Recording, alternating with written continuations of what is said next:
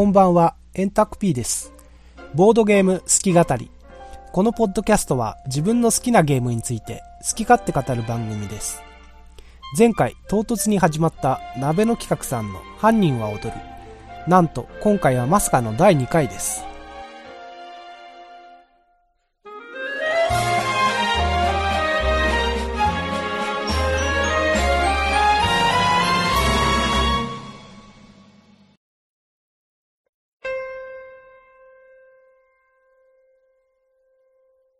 ボードゲーム好き語り、犯人は踊る第2回。今回はですね、2013年秋、えーゲームマーケットの新作、犯人は踊るについて語る、えー第2回となります。今日はですね、えー特別にゲストをお招きしております。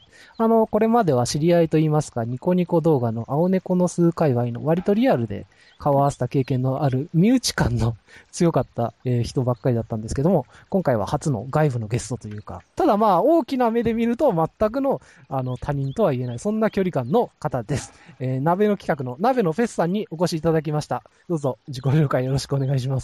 よろしくお願いします。鍋のペースです。えー、ハニャ踊るのゲームデザインを担当して、えー作りました。よろしくお願いします。はい、よろしくお願いします。はい、えー今日ですね、あの、鍋野さんにお声掛けしたのは、まあ、いくつか理由がありまして、まずあの、前回のポッドキャストでですね、ハニャ踊るについて語ったんですが、まあ、あの、部外者の考えというかね、一人のプレイヤーの考えには、もういえいえ限界があるっていうことですね。ありがとうございます。制作者さんの考えまではお呼びがつかないというね。あの、まあ、好き放題には言ってはみたけども、見当違いの内容も多かったんじゃないかというふうに思います。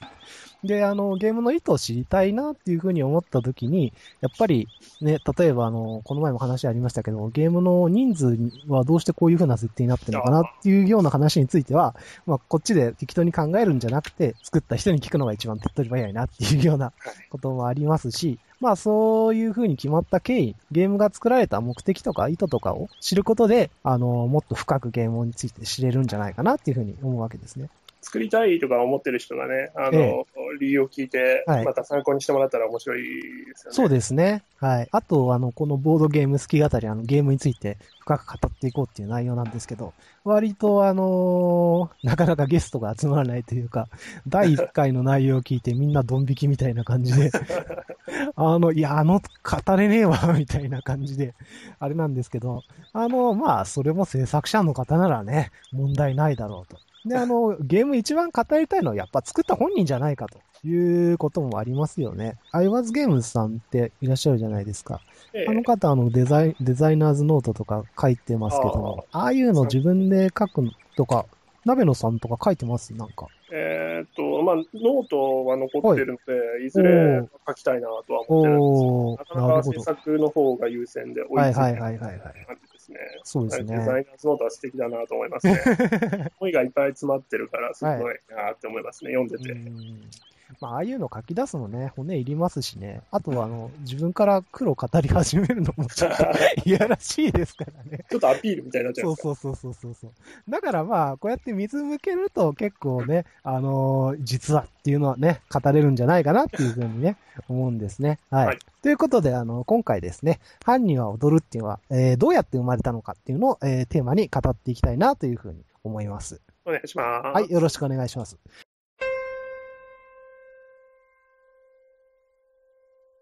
でですね、早速質問なんですけども、はい。あの、そもそも、ボードゲームを作ろうと思った理由ってのは何なんでしょうか？はっきり覚えてないんですけど。いくつか理由があるうちの一つは、はいまあ、子供が生まれたっていうこはいはい。とですね。まあ、子供とゲームで遊べたら楽しいものだっていうのは一つありますね。なるほど。そうですね。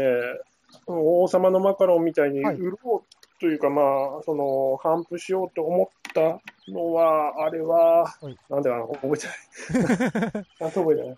あごめんなさいね。えええいえいえいえ。ブログの方には、オセロとかモノポリーとかカタンとか、そういうゲームを作りたいみたいなことを、書いてたじゃないです。かありますね。はいはいえで、あれを見て、あの、僕は思ったのは、えええあの、あ、ドイツゲームべったりじゃないんだなっていうような感じで。ああ、なるほど、なるほええあの、オセロはアブストラクトですし、モノポリーはまたドイツゲームとは違う文脈じゃないですか。ど。そうですね。だから結構あの、すごくドイツドイツしたゲームっていうと変な言い方ですけど、えああいうのえじゃなくてもっと一般的な感じのゲームを作りたいっていうような。あーと、まあ、あの、なんていうんですかね、いろ、多くの人にプレイしてほしいなって思ったときに、うんじゃあ、世界で一番プレイされてるゲームって何かなみたいなあははははことを考えたりするんですが、はいまあ、じゃんけんとその累計をゲームと呼ぶのかは まあ、それが一番多いかなとか、うんまあ、ボード使うゲームだと、麻雀とか、はいはいセロ、チェス、囲碁、将棋、うん、あプレイ人数としては多いだろうなるほど。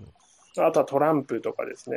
うん。日本だと UNO とか、はいまずそういうゲームが、うん。なんていうんですかね、広い層に遊ばれていて、はいで、ドイツゲームっていうのは、そのいあの一部の中で、えーなんていうんですかね、あの独特の良さを持ってるっていうふうな認識でいます。うん。うん、ドイツゲームもあの好きですね、うん、ハマり始めたというか。興味を持ったのは中学校の時だったと思うんですけども。でかなり前ですね、15年とか、おー、すごい。キャリアですね。まあ、あのその頃からずっと、はい。あのルールを読んでうん。楽しむだけっていう、あの プレイ方法なのか何なのか分かんないですけど、実際にプレイしたことは10回もないと思えいますね、ー。ゲームに関しては。なんていうんですかね、話題作が出るとルールを読んで、はい。頭の中でプレイして楽しむ。あ、すごく意外な感じです。はい、そういう距離感です。なるほど、なるほど。好きなゲームとかっていうと、じゃあ、何になるんですか？好きなゲーム、あ一番ハマってたのはあの、はいマジック・ザ・ギャザリング。あはいはいはいはい、はい、はいマジック。あ、はいそっちの流れですか？そうですどね。ちらかというと。それも10年ぐらいはやってましたね。おー、長いっすね。はいまあ、結婚とか子供生まれたんで、はいお金と時間がなくなって、いまだに復帰できてないという感じです。はいはいはい。えー、僕もまあマジック、ちょ、ちょっとですけどね、やってたんで、ええうんミラージュブロックの頃なんで、もうだい、ああ、僕もその頃ですね、はいはいはいはいはいそはい。の頃にね、はい一番流行って、えー、多分今のゲーム制作者の方も、はいあの頃の方が今作ってるっていう人多いんじゃないかな。そうですね。多分、同年代ぐらいだと、本当に、中学、高校ぐらいでマジックやったっていうのは、大体ね、そのどっかの会場で出会ってるんじゃないかと。ありえますね。ありえます。すごくあの頃本当人口多かったもんなあ本当小学生からいたようなっていう、そういう、うんあの。うん。あの、遊戯王に持っていかれちゃった。ああ、なるほどね。結構ああいうカードゲームでアナログゲームの楽しさみたいなのをしたっていうことすごく多いと思うんですよね。多いと思いますね、あの頃はね。なるほど、なるほど。同時に TRPG とかもやってました。ああ、いいっすね。まあ、TRPG ってあんまり遊ぶ環境なかったんで、確かに。準備とね、メンバーがずっと揃わないといけないから、うん。あの頃の TRPG っていうと、ソードワールドとかガープスとか、そんな感じガです。スですね。ああ、はいガープス、ガープス。えはい。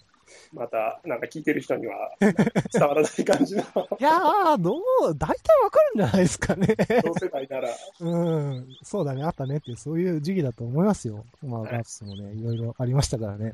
まあ、そういうマジックとかガックスの隣にドイツゲームってやっぱり、ああ、そうですね。はい、カテゴリーとしてあって、うんすごい憧れがあったというかね、はい手に入らなかったんで、そうですね。僕も、やっぱあの、マジックの、あの、地元のコンベンションみたいなの出ると、その脇の方でなんかボード広げてやってるっていうような感。じであって、あのー一人、あの、自分一人だけ残ってるから、じゃあこっちおいでよって言って、か遊んだっていうのが、お初めてドイツゲーム触ったっていう瞬間だったんですけどね。いいですね。そういうの結構ありそうな気がしますね。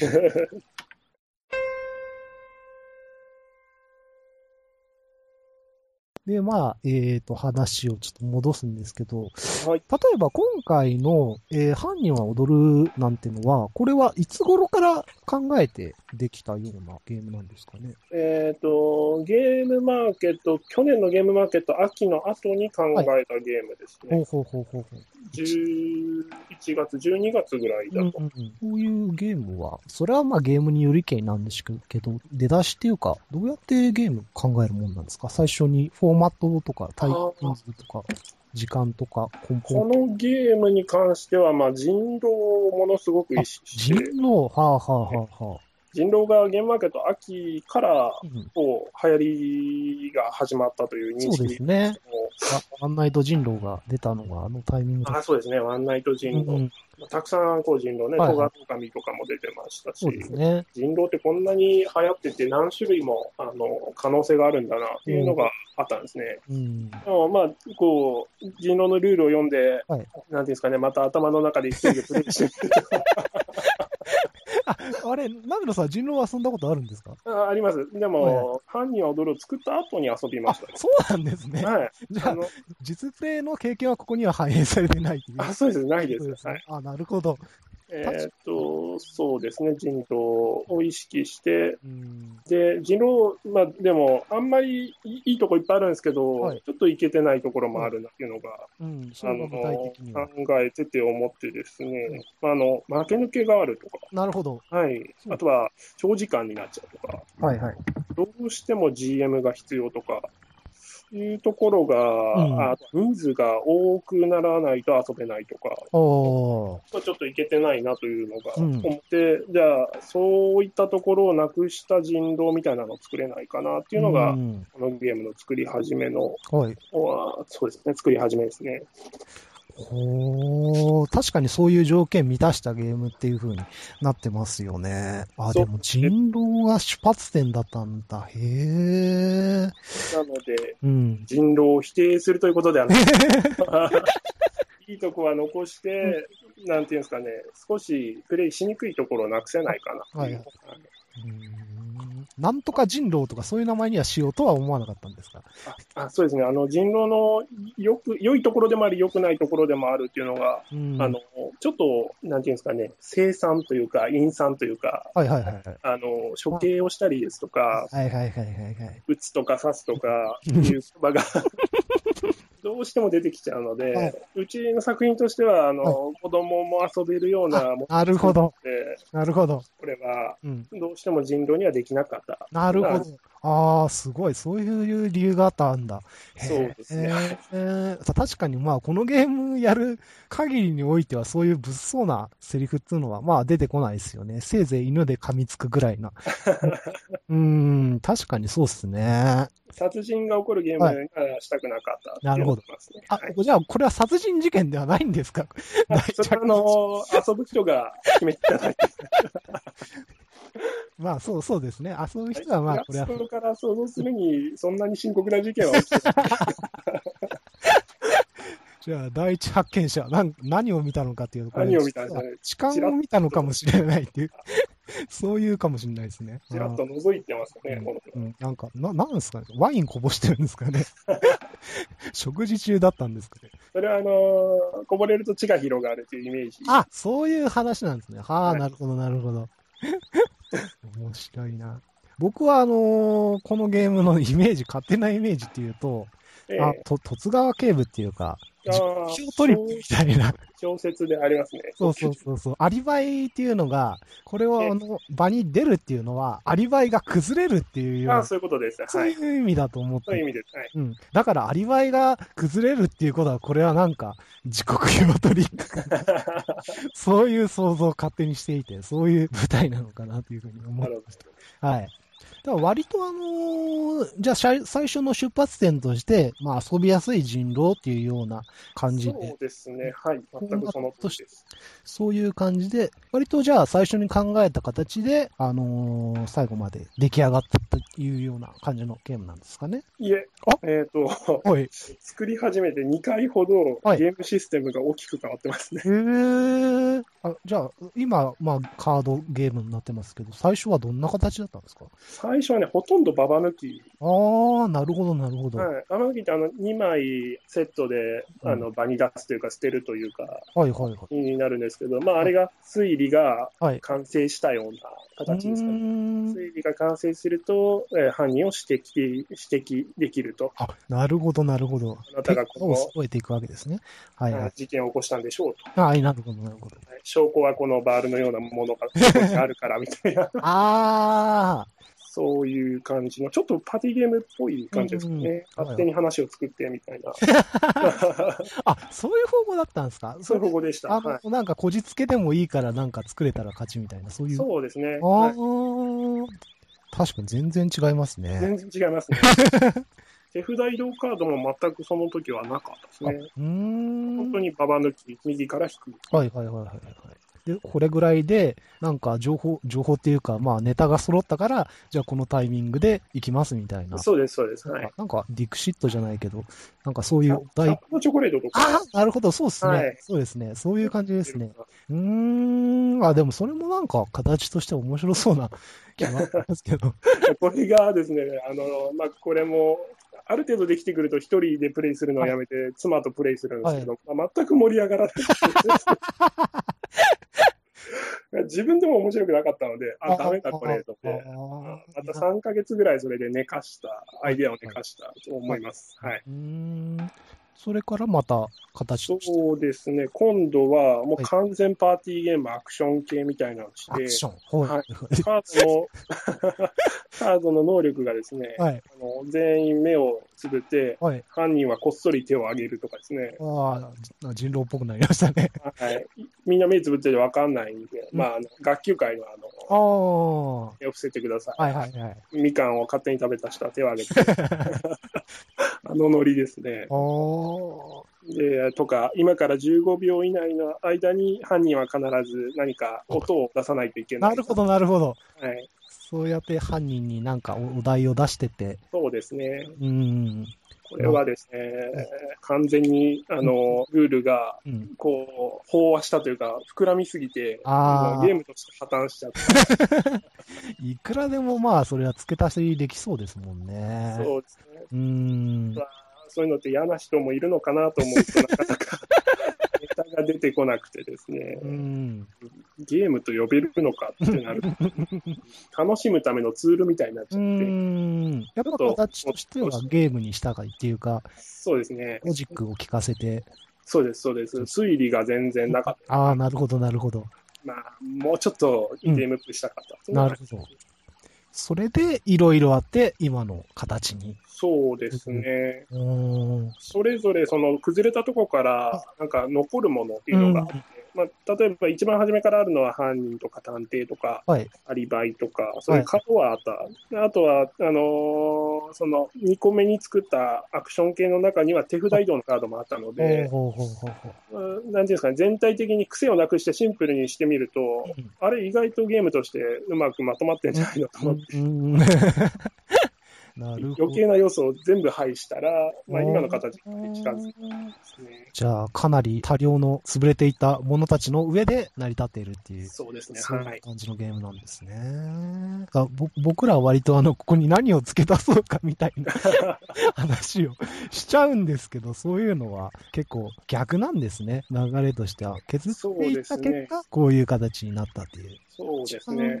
本当に、うん、ゲーム大大切なのは、あの、削っていくこと、どれを捨て、きて、どれを残すかっていうのが、すごい重要なところだと思うんで。うんでも、あの、前おっしゃってた、前回の放送でおっしゃってた、ええ遊びがあるっていうのは、余裕があるみたいなところは、はいなんか大事にしたいなっていうのは思いますね。ほうほう例えば、ブランクカードを入れておいて、ああ、なるほど。どういう風にでも作れるみたいな。はい、皆さんで能力を考えてくだはいさい。そしたらなんか、うん。もっといいゲームになるんじゃないかな。うん。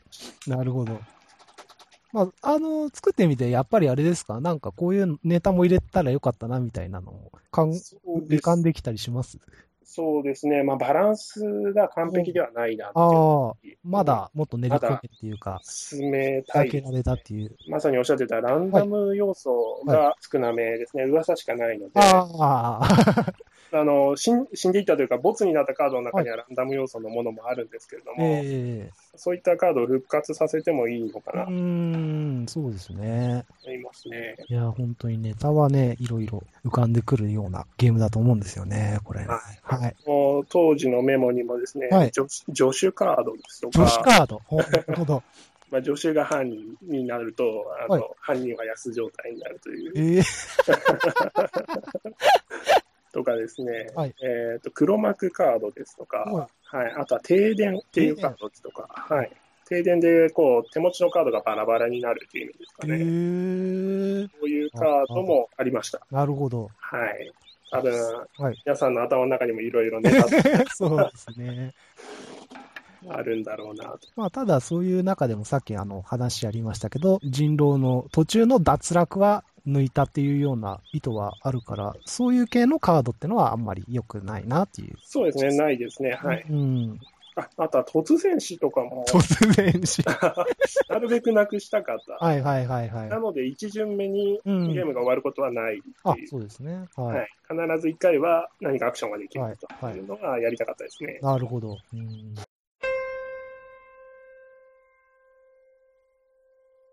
人狼フォロワーっていうような感じで犯人を踊るで、に言ってたんですけど、僕はあの、思ったのもう一つの文脈として、ラブレター、はい。は いあるんじゃないかな。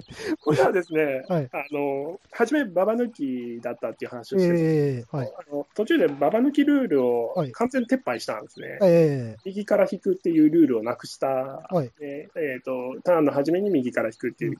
その瞬間に手札移動系のカードだけが残って、はい。その瞬間にですね、あれ、これラブレターなんじゃないか？僕も思ったぐらいえの、はいはいはい。ラブレターに似ちゃったのかあ。その時点でまたラブレターのルールをもう一度確認し直して、あ。はい。ギリギリセーフかな。いや、まあまあ、別物ですよ。別物になってます。別物に、ははいい。。はい。大丈夫です。別物になってるから大丈夫かな。じゃあ一瞬本当に似ちゃった部分が、瞬間にあったんですね。このゲームどっかで見たことあるな。あカードが来て推理をして当てる。ううんん。え？っていうそうそうそう。なんかブログ見てたら、一時期これ、500円ゲームズで出したいみたいなことも、なんか書いてなかったです。これ、これのことなのかどうかわかんないですけど。500円ゲームズで出したかったのはまた別あ、か別な。はい、それはもうね、全然面白くなかったんだよね。もう消えちゃった。なんかノアの箱舟に動物を詰めるゲームが書いてあっああ、なんかありましたね。はいはいた。。はい。あれは消えてますね。テーマだけが残ってる。システムは全くはい。ダメでした。うーん。まあじゃあそういうテーマのゲームが今後、出るかもしれないするかもしれないということですね。はいはいはい。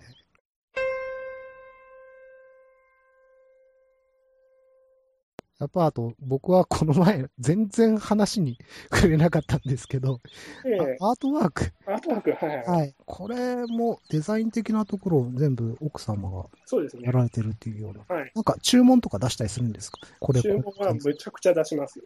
そうなんですか？一般人はもっと一般人らしくみたいな。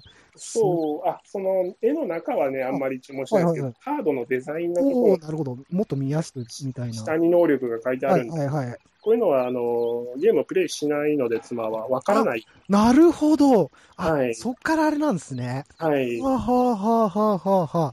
大体あの、僕らあれですよね。マジックやってるから上に名前があって、真ん中に絵があって、下に説明があるみたいなのが、そうそうそう一番落ち着くじゃないですか。一番落ち着きますね。えで、ね、縁があってっていう今回だから縁がないから、ちょっと落ち着かない。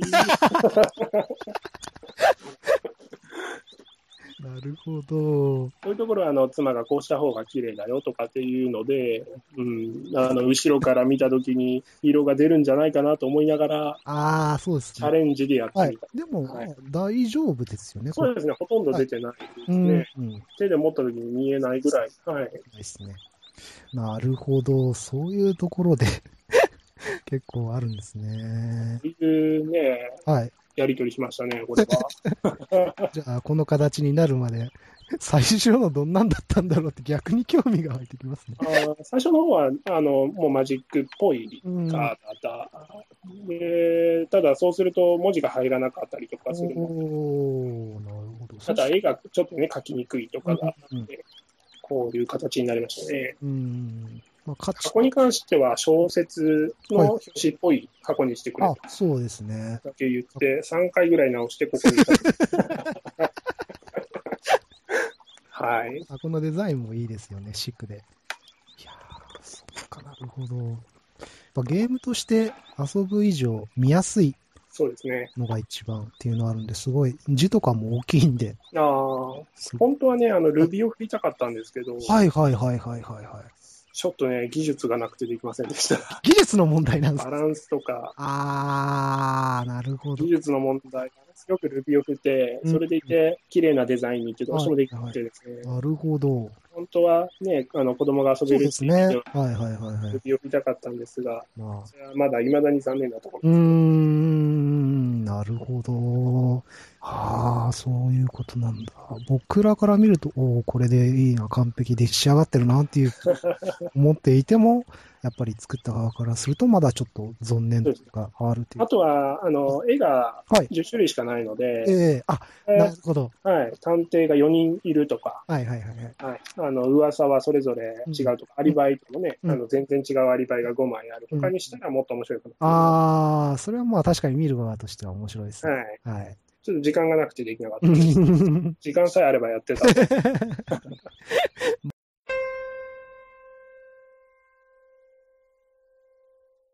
全然話は変わるんですけども、はい。アベノさんとこのゲーム、割とあのコンポーネントは凝ってるんですけど、今回はシンプルっていうか、カード32枚っていう、そうですね、かなりシンプルに。シンプルですよね。はい。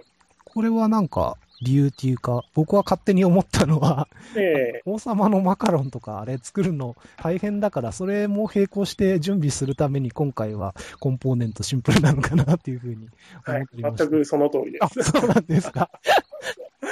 マカロンがね、は本当に、まあ、1日頑張って1個できるかどうかなのでそうなんですか。結構えかかりますね。ー マカロン作ってると他のゲームは全く作れない、そうですよね。となると、他のゲームは、なんですかね、シンプルなコンポーネントにするしかない。ええはい。今回もう、ハードはポプルスさんで、箱がマインドーさん。はい。で、もう全部外注というか、そうですね。外作るような形にカードの仕分けと説明書を折って入れるのだけ、こちらでやってます、ね。はいはいはいはい。なんで、今回はさ304円できたんでしたっけ？そうですね。ははいい。量としては結構なもんですよね。それがそ、うですね。だいぶ作ったと 思ったんですけど。すごい勢いではけてきましたもんいね。やー本当にあのーはい列に並んでいただいた方は、ええ本当にね皆さんありがとうございます。盛況でしたね。えーまさかあんなに伸びてるとは、しばらく気がつかなくて、ス タッフの方と、はい。あのバネストさんがええ誘導してくれなかったら破綻してただろうな、街の川で、通路を本当に横断するような形で、なってました列ね。伸びてたんで、バネストさんが、かな？あの、区切ってくれて、はい、ねここでストップしてください。で、ブースの前が開くと、はい、どうぞ、二人前に出てってください、みたいな感じではい、誘導してくれて、それで、割とあの、あの、混乱せずにっていう、はい、そうですね。ね。いやー、あれはすごい列でしたね。僕の後ろは、あの、子供連れのお父さんだったんですけども、えお父さんが子供に、前に何人いるかちょっと数えてきて、子供行かせてです。あ、だ子供戻ってきて、あ、大丈夫、よし、返そうだ、返そうだ、みたいなこと言ってたから、あ、じゃあ、返そうかな、よかった、よかった、みたいな、そういう感じでしたよ。本当にありがたいですね。え大体列が終わったのが250ぐらいの時でしたね。ー、おー、そうですね。だいぶもう、あら少なくなってるな、だなっていうのをはい、何回か、くるっと回ってきた後に覗いたら、あ、あと、あんだけしかないやっていう。はい。結局もう午前中には売り切れちゃったっていう。そうですね、1時間半くらいの。1時間半。はい。えー、300あって。はあ、予。約、予約を取るべきでしたね。ちょっとね、スケジュールが押してて、予約の余裕がなかったんです。はいはいはいはい。あれはやっちゃダメでしたね。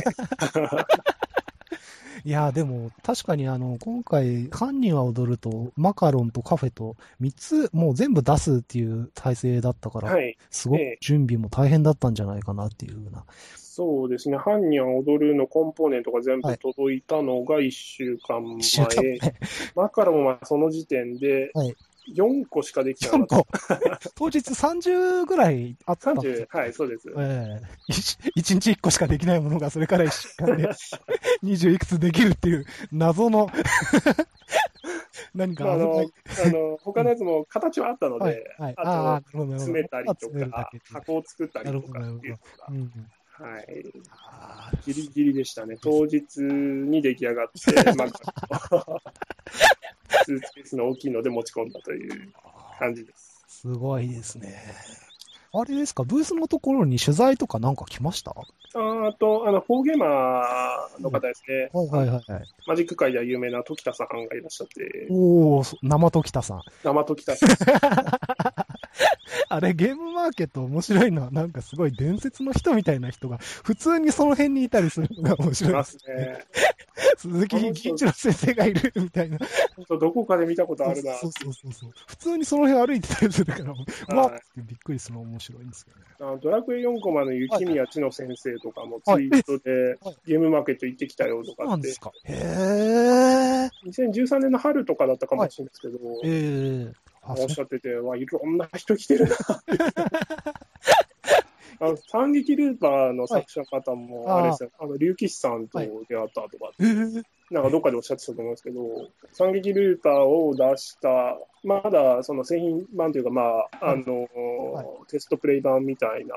うん。のを出されたときに、うんえっ、と、どんなゲームですか？って聞かれて、日暮らしってご存知ですか？そんそんな話確かにありましたね、どっかであ。れどっかに 本人に名刺がスッと出てきて、マジですか？みたいな。恐ろしい。恐ろしい、そんなこともあるんだな。いやー、うかつに言えないですね。言えない元ネタあるゲームは。まあでも、毎回あれですか、あの、ゲームマーケットは出店側として出てますけども、はい。ずっと前から参加してる感じですか？いや、全く、まあ、秋に行ったのが初めてですね、去年の秋。初参加、初出店っていう。あ、そうです。はい。へえー、なるほど。その前にゲームマーケットっていうイベントがあったっていうのはご存知だったんですか？全く知らなかった。え、じゃあそれでえゲーム作って売ろうっていうのはどういう流れで？そうですね。きっかけになったのは、あの、ポッドキャストで、はえっ、と、ゲームマーケットに行くと、なんか物質の匂いがするみたいな、ああ、ああ、なんかポッドキャ、ストが、はい、はいはいはいはい、ありましたね。はい。で、まあ、全面肯定はできないけど、否定はできないなっていう 内容だったので、え可能性はものすごくある。でも、やっぱり他のその好きじゃないというか、うんあまり興味のない人から見ると、少しあの変に感じるっていうような、異質な感ですね。はい、内容だったと思うんですけども、そこに若干反感を覚えて、いや、そうじゃないだろう。お、すごい。かなりなんかそんな高邁な理想があったとは。いやいやいやいや、個人的話でなるほど。なんか、こういうゲームも出してあったり、それを、なんですかね、プレイして楽しんでくれる人っていうのは、当然いるんじゃないかなっていうのは、流れとして、きっかけとしてありましたね。なるほど。まあ汗臭い野郎どもが集まる空間ではなく、マカロンをね、手に本和歌として殺伐としたゲームもできますよっていう、そういう空間でもあるっていうことをアピールしたかったみたいな。まあそうですね、まあ作ってる側はね、物質の匂いをして出してるわけですけど。ね、マジックとかをしてるとね、なるほどあのおかんが部屋の中入ってきて、やこの部屋臭いって。あのノリですよね。だから否定はできないですね、どうしてもそうですね。特にあのー浅草の頃は、本当にあのー狭かったなですね。あっちに移ってから、だいぶその辺の息苦しさみたいなのは緩和されたっていうか、そうですね。楽になりましたよね。だいぶそうですね。あの、浅草の時と、げあの、ビッグサイト移ってからは、あの、特に思うのは女性の方がものすごい多いな。おお確かにそうですね。はい。いやー僕この前のゲームマーケットでびっくりしたのは、で、もう僕割と7時ぐらいに列に並ぶっていうか、あの、す割と早く出てきたんですよ。はいはいはい。で、浅草の頃で、そんな7時に、あの、列に並ぶ女性っていうのは、あのーアヒルホイッピーっていう、かなりもう来てる女性ゲーマーの方っていうか、え それぐらいしかいなかったんですけど、今回なんか5、6人いるんですよね。ー、もう、だから7時、8時の段階で。そうそうそうです。おーだからまあ確かに全体として母数として女性も増えてるんですけど、さらに、あの、やっぱり母数増えるからその中でさらにコアな女性ゲーマーも増えてるっていうような、そういう感じなんですよね。それが確かにあの、人口増えてるな、広がってるなっていうのを僕は感じたところです。あとはあれですね、あの、カップルでいらっしゃってる方とかも結構いて、確かに。はい、そういう、あの、なんていうんですかね、男性側が誘いやすいイベントになっていってるのかな、ああ、そういうの結構大事なとこですよね。えー、えー、ねカップルじゃないんですけど、例えば親子連れが、あの、来るには、浅草のところはすごい戦場すぎて、つわつとしてるっていうか、僕は、あの、本当にすごい列並んでる時に、あの、子供連れたお母さんとかが、なあの、列に向かっていくのを見ると、すごい心が痛むんです。大丈夫かなっていうような。戦場に子供を連れて入うそうそうそう。そういう心苦しさみたいなのは、ビッグサイトでは全然、まあ全然ではないですけど、だいぶ薄れてたんで、もうそういうところは本当にいいなっていうふうに思いました。まあ、ぜひね、あのー、フリープレイ宅は復活していただきたいなとは思います。ああ、そうですね。今回なかったんですよね。ええー。とした休憩もできますから、ゲームしながらでも。ええー、まあ、でも、ビッグサイトは解除すると出ると、休むところは割とああ、そうですね。えー。ベンチあそこでゲームプレイされてる人がいて。おおいいのかなと思いながら。いいのかな？ちょっとそれはかなっていうところ、まああるんですけども。あの、フレイプレイ宅でね、遊んで、え、何？これ面白いって言って、また買いに行くっていうようなことができるのはね、いいところなんで。いいですよね。僕ら、あの後でゲーム会っていうか、あの、ゲームマーケットの戦利品で遊ぶ会みたいなのをやったんですけど、えー、そこで遊んで、あ、これいいねっていうふうに思っても、もうその時にはゲーム買いに行けないっていうような。やっぱその動線の短さっていうか、すぐに買いに行けるっていうのがすごくいいところなんですよね。フリープレイとかあると。うん。と、全然、まあまた話。